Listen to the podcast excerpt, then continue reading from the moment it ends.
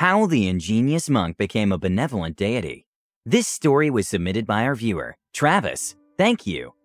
I am the dungeon master for a table of eight players, and in my campaigns, I pride myself on two things. Roleplay is important, and I will improv the storyline based off the player's actions in game. I detest railroading players. One of my players, Drew, was moving out of state in a few weeks, and I typically create campaign arcs based off the players' backstories. As we had not gotten around to his character yet, I felt I needed to send him off with a small side quest that would wrap his character's arc up. This is the story of how Adron the Firbolg monk unknowingly bumbled his way into divinity and retired his PC as a demigod. The party consisted of eight level 15 adventurers Adron, a Firbolg elemental monk, Ang, a wood elf elemental monk, Aurora, a tiefling College of Valor bard, Wolf, an Aasimar life cleric, Ronarin, a wood elf gloomstalker ranger, 2K, a gnome arcane trickster rogue, Kalen, a high elf swashbuckler rogue, and Norvik, a human eldritch knight fighter. The party had just finished a quest and were completing downtime in a local tavern within the city of Silvery Moon. It was midday, and a broken and hobbled shell of a man entered the establishment and began to plead with anyone who would listen. He eventually makes his way towards the party's table and recognizes the distinct look of the two monks in the group. Please, brothers, you must help us. Our monastery was taken over by a rival monastic order, and those who opposed the new abbot were put to an early grave. I barely escaped with my life. I beg of you, help me get justice. The city of Silvery Moon refuses to interfere in the political affairs of monasteries, so I look to any willing adventurers for help. The party debates about the potential quest and hinges their decision on how much the crippled monk can pay for the job.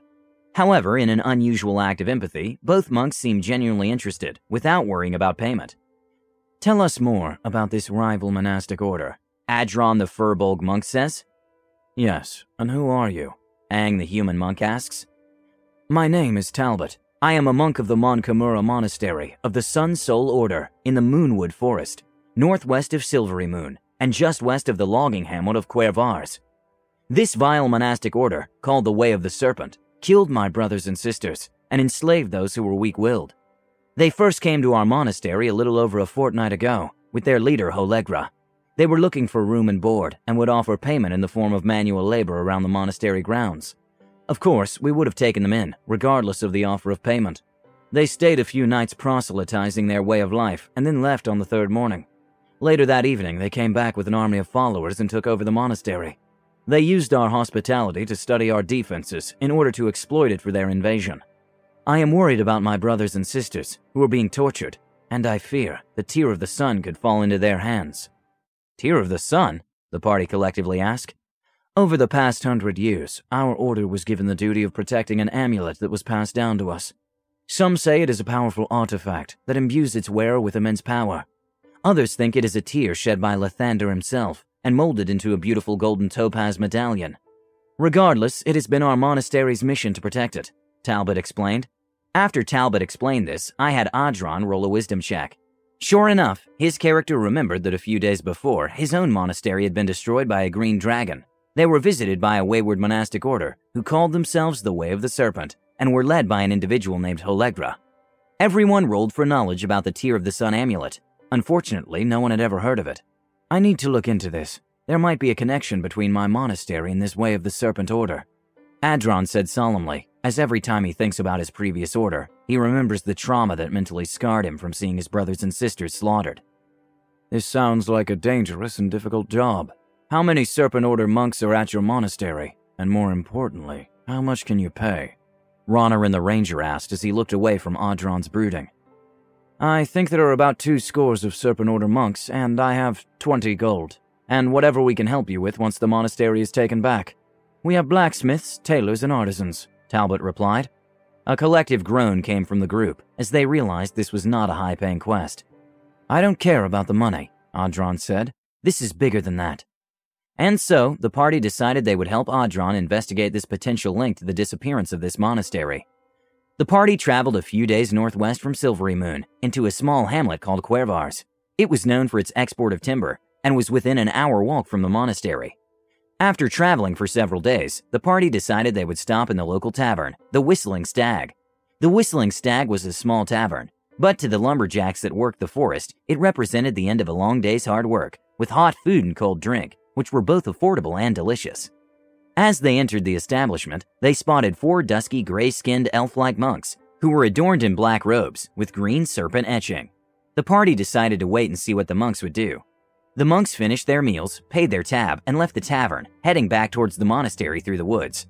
The party gave chase. At this time, Aurora the Bard had a clever idea. She would catch up to them on the trail and question them while the rest of the party hid on the edge of the wooded path, with the aid of Ronarin's pass without trace spell. If anything went wrong, she would give the signal to attack. Excuse me, I was wondering if you could help me, Aurora said as she caught up with them while unbuttoning the top two buttons of her blouse. Unfortunately for Aurora, these monks were celibate, and her attempts at persuasion were not going to be very effective. The monks turn around to the approaching lass and don't seem to be affected by her attempted seduction in the slightest. What do you want, miss? The apparent leader of this small group asked in a curt tone.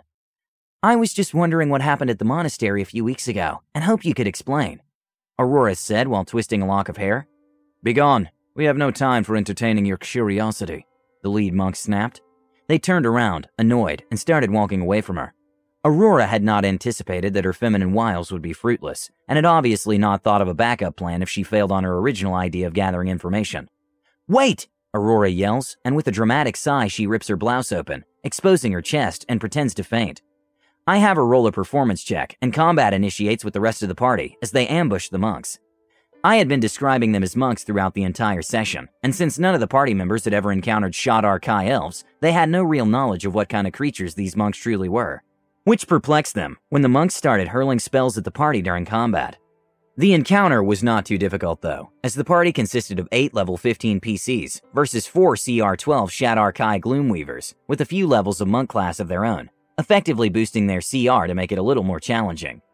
The fight went about as expected in an 8 vs 4 fight would go. Well, 7 vs 4 fight. Aurora continued to pretend to have fainted and be exposed throughout the fight, lying on the path, in an effort to convince the monk she was seriously distraught. Alas, the only casualty on the PC side was against Norvik the Eldritch Knight, as a Shadar Kai monk cast an arcane gate beneath his feet and placed the second gate 500 feet in the air. As the knight fell through the magical hole and was now falling towards the earth, I figured Norvik would be okay and cast Fly, which would easily negate the arcane gate trap. Boy, did he prove me wrong. Norvik decided he would wait until he was 5 feet from impacting the ground and cast Misty Step and teleported to a spot on the ground of his choosing. I ruled that since he did not stop his terminal velocity fall, he still carried the momentum from his fall and cratered into the ground when he came out of his Misty Step spell.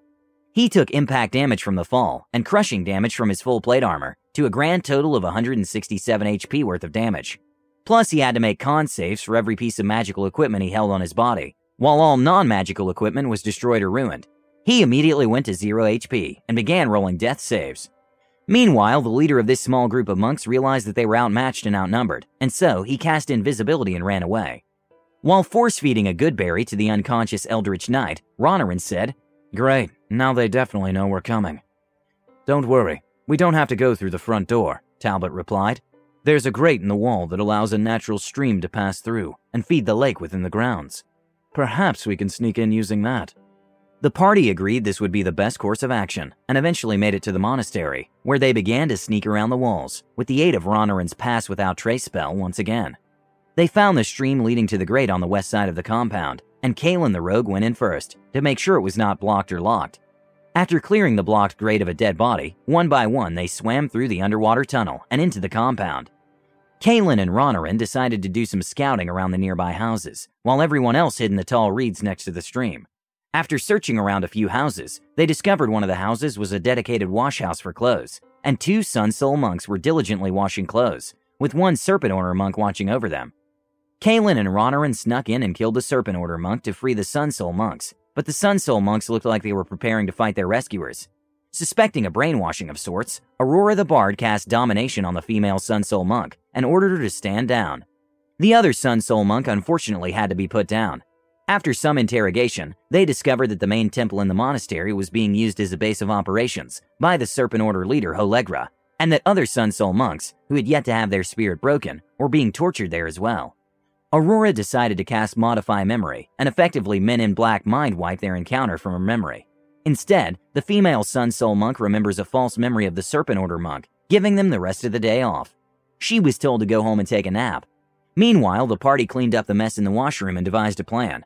Aang and Aurora came up with a plan to release the captured Sun Soul monks, who were still resisting the brainwashing, and use them as allies to fight against the Serpent Order monks. Perhaps with the monks' help and their fighting prowess, they may be able to take the monastery back, and as luck would have it, the washroom had several monk robes that they could use to help disguise themselves and sneak into the temple. The party managed to roll rather well on their disguise checks and entered the temple without any complications. The temple was a large two story structure, with the foyer being a grand hall, with a second floor balcony that encircled the foyer, and several monks were making casual conversation along the balcony. An orange glass window skylight shone sunlight through to light the room as the party entered the temple. The party decided to split into two groups to search the temple as fast as possible. One group was going to the eastern rooms, while the other group went to the western rooms. In the eastern rooms, Kaylin, Ronarin, and 2K found what appeared to be torture chambers, with one of the chambers currently in use. In the western rooms, Aang, Audron, Norvik, Wolf, and Aurora found a large hall lined with beds. Within those beds were beaten and battered Sun Soul monks in various states of consciousness. They realized their two rogues, 2K the gnome and Kaylin the high elf, were in another room, unable to unlock the monks from their bed manacles. Wolf the cleric conducted a medical exam on one of the monks and discovered they had been beaten to a state of exhaustion that magical healing could not fix. Even if they were freed, they would need several days of bed rest to recover from their exhaustion and were in no state to conduct a counterassault against the serpent monks. Meanwhile, Holegra, the Serpent Order leader, was leaving the temple through the foyer. He stopped and made an announcement to the monks on the balcony, to which the party overheard, as they were only one room away. Brothers and sisters, the time has come for our ceremony to our master, Kovrim the Protective, Holegra explained in a loud and grand voice for all to hear. You are all summoned to join me at the lake. There, we will give thanks to our Serpent Lord and provide an offering worthy of the gods. The day has finally come. Holegra lifts a topaz amulet and cheers. He is then joined in his cheer with applause and cheers from other monks. That's Holegra, Audron exclaimed to his fellow party members. I have to go confront him. Before anyone can really voice their objection, Adron steps forward to confront Holegra in the foyer. Wait, I have questions that you need to answer. You were at my monastery years ago, and coincidentally after you left, a dragon appeared and destroyed our home and killed my brothers and sisters. If you are associated with this, I simply can't let you go on destroying other monasteries. Adron proclaimed. A murmur of excited whispering began among the monks, who were watching from the balcony above. An obvious non Serpent Order monk just boldly walked up to their leader and demanded he answer him. It was sudden and unexpected, which intrigued the room as well as Holegra himself. Holegra looks upon the Firbolg monk, who approached him with a chuckle. And who are you supposed to be? I am Audron, and you are not going anywhere, Audron said with confidence. Tell you what, Holegra says as he takes off his tunic, folds it in half, and hands it to a nearby Serpent Order monk. You best me in one on one combat, and I will answer any question you have. Holegra stood before Audron in nothing but pants, boots, and a topaz amulet around his neck. Audron accepted the challenge, and combat began with a flurry of blows from each opponent. Everyone stood back to watch the spectacle of the fight, except for Ronarin. Ronarin decided that he had rather dispatch the Way of the Serpent's leader as quickly as possible, and to hell with honorable duels. After preparing a few spells, he vaulted into the combat with a critical hit Zephyr Strike on the BBEG, dealing a little over 200 HP of damage. Keep in mind, I run a high magic item campaign, and he had some pretty awesome weapons that dealt extra damage. Plus, I do not care if my players min max their characters, but they are fully aware that I will do the same with my villains and make the combats equally challenging with powerful villains. I secretly rolled for System Shock on the BBEG, since he took over half of his HP and damage in one turn, Holegra easily passed his system shock check, and at the top of the next round, every monk in the temple jumped into the fray. The fight went from a one on one honorable duel to a 21 versus 8 one sided combat. At this point, I am committed to letting the dice fall where they may, and if the party is wiped out, then that was the consequences of their actions for starting a fight in such unfavorable conditions. Audron and Ronarin were surrounded by serpent monks from all sides, with the rest of the party trying to get into the fight to help. By the end of round two, Audron and Ronarin were re-evaluating their decisions, as they began to understand that they will likely die by the next round. Enter Aurora the Bard, who utterly saved their lives with an impressive mass suggestion spell. You guys are so stressed. You need to take the day off, Aurora said as she finished casting her spell. Surprisingly, about eight of the monks failed their save to include Holegra. Side note, maybe 10 seconds after I announced the enemy's successes and failures on the charm spell, I had noticed Shadar Kai are immune to charm spells. Oh well, it was my fault for overlooking that immunity, and I will not punish my players and go back on that ruling now. You are right. We have been working ourselves every day for as long as I can remember. All right, everyone, let's go relax by the lake, Holegra said in a commanding voice. The other monks who were not affected by the mass suggestion spell simply looked at each other, shrugged their shoulders, and everyone began filtering out of the temple to go to the lake for the already planned festivities of joyous worship for their serpent lord. With the temple cleared of the Serpent Order monks, the party went on to rescue the Sun Soul monks who were manacled to the beds. Once they were unshackled, they transported them outside of the monastery with a nearby cart. Weirdly, they noticed that all the gate guards were asked to go to the lake festival, as well as any other monk that should have been doing a chore or job of some kind around the monastery. After about half an hour of making several trips back and forth to the temple, with Sun Soul monks being transported to a clearing in the woods just outside of the monastery grounds, the party decided to go back to the lake festival to investigate the ceremony. They arrived to find that Holegra was handing off his responsibilities as ceremony host to a younger looking monk. Look, all you have to do, while placing the amulet on the boy's neck, is swim out to the sand barge in the middle of the lake, stand there, and say in honor of the Serpent Lord, Kavrim the Protective, We bless you with this offering, and then just hold up the amulet to reflect in the sunlight. Everyone will cheer, and you will be remembered by Lord Kavrim for all eternity. Holegra smiled, lightly smacked the youth's face, gave a wink, turned around, and left with his entourage of monks, who were firmly under the mass suggestion spell, to take a nice, relaxing day off work. Seeing the youth looking worried and distraught with the sudden responsibility of holding a ceremony as a substitute host, Aurora had an idea. She approached the boy, still in her monk disguise, and offered to do this in his place. One successful persuasion check later, the youth was giving her explicit directions on how to handle the ceremony, what to do, and finally thanked her for taking the responsibility off his shoulders. The party began debating about what to do to ruin the ceremony, when Audron asked if he could be the one to host the ceremony and ruin it. Audron was not known for his silver tongue, and most of the party had initially thought this would be a bad idea, as he might say or do something wrong. But Audron was adamant about doing this, to bring some sort of closure to him and his lost monastery. Reluctantly, the party handed him the amulet and told him they would help him ruin the ceremony and even look cool with special effects, as Aang, the other elemental monk, would be underwater in the lake and causing the water to ripple and swirl, while sand flies around Audron. Everyone was very explicit with Audron that he was not to complete the ceremony in the fashion that the serpent monks wanted. And so, Audron swam out to the sand barge and stood on the raised sand to stand at his full seven foot height. Even though he had soaked fur from head to toe, he still looked commanding. What came out of his mouth next is near verbatim. This is for Kavrim. And he lifts the amulet up to the sky to reflect the light. Everyone at the table audibly gasps and says a collective no.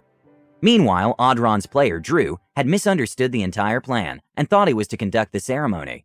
But it gets ruined by Aang and his special effects. As a DM, I recognized the misunderstanding, but took full advantage of it anyways. So I say, cool, here's what happens. As you proclaim this victory in the name of Kavrim the Protective and lift the amulet to the sky, the sunlight reflects through the amulet and an ancient power is stirred. Rays of bright orangish light emit from the amulet and scatter in all directions from the amulet. Everyone within a 200 foot radius of the amulet gets hit by a ray. While this power was activated, it caused the water to churn around Audron, and Aang, who was positioned underwater, began to realize his special effects were not making the water churn anymore. Aang began to wonder what was happening at the surface. The sand barge began to dissipate, and a pair of sickly yellow eyes opened from the murkiness, giving way to reveal an ancient green dragon lurking underneath. It was Kavrim the Protective. As Aang shared a hesitant moment of vulnerability with the ancient worm, both Aang and Kavrim looked up, and where Audron was standing, a bright light was pulsating. Everyone will need to make a wisdom save, I proclaimed. All NPCs auto failed, and 2K the gnome was the only person to fail their saving throw in the party. The effects of failing this artifact's weapon attack was that their soul was captured and sucked into the amulet.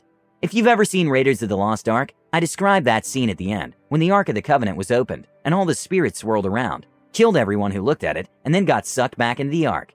As Audron was looking at this powerful artifact that he just activated, the ground gave way beneath him, and the great worm Kavrim swallowed him whole. Everyone at the table was in a panic. Many of the players were shocked and asking him why he would do that. Audron, I say, you are taking acid and crushing damage from the dragon's stomach. The amulet you hold has started to crack, and the souls that it has collected seem to have been transformed into a single radiant ball of energy. The ball of energy floats before you, then begins to drift towards the wall of the dragon's stomach. You can see the radiant ball of energy begin to be absorbed by the dragon.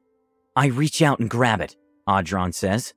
Looks like you're rolling an opposed grapple check with the dragon's will to become a deity. Your choice of either an acrobatics or athletics check, I say. He chooses to roll an acrobatics check and got a natural 20.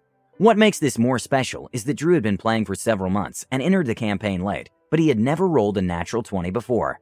He always rolled really low numbers. Everyone at the table erupted into cheers to see him succeed on such a high stakes roll. I rolled the dragon's opposing check and rolled low. The dragon's got an 18. I say with surprise, you take the ball of energy, caress it against your body, and absorb the divine power. I go back to describing the scene with the dragon about to encounter the rest of the party. As the dragon flies out of the water after just swallowing Audron, it hovers in flight above the lake, looking down on all the dead monks and the rest of your party.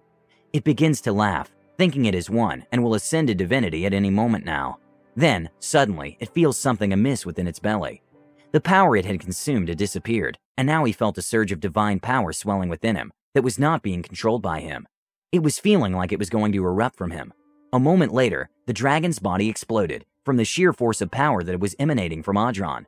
Audron was hovering where the dragon once was, glowing in a radiant white light with his fur, buffeting from the power exuding from his body. I paused the session to talk specifically to Drew. I explained to him that the moment he absorbed the divine power, he ascended as a demigod. At that moment, time froze, and he was visited by Aoi, the supreme deity above all deities. Lord Aoi gave Audron the portfolio for martial arts and elemental manipulation. Lord Aoi explained that he was now a divine force that could be worshipped by those who wished to follow martial arts as a way of life, and those who sought the power to control the weather. He would give him a few minutes to say his goodbyes to his friends, and then he would need to follow him to a celestial plane to begin his training. I unpaused the session. To the other PCs, they never even realized time had frozen. Audron explained to his friends what happened inside of the dragon, his new power, and that he does not have long before he must go. But what about Halegra? Ronarin asked. If he finds out, he might want to take revenge on you for foiling his monastery's plans. Adron formed a celestial water whip and cracked it on the ground. At the location on the ground where the whip struck, dirt flew up and settled. Holegro is magically summoned by Adron. Ronarin smiled and challenged him to a duel right then and there. Champion versus champion. Holegro was missing most of his HP and still magically compelled to have a day off from work. The spell was dismissed so he could fight. Ronarin wound up summoning two lions and toyed with Holegra until he finished him off in the name of Audron. After Holegra was killed, Audron went to 2K's body and searched within himself. He found a fragment of 2K's soul, and with his divine power, pulled free 2K's soul from his divinity, reformed it, and raised 2K back to life. Afterwards, as DM, I handed Drew the DMG and opened it to page 228, where the supernatural gift of blessings is located.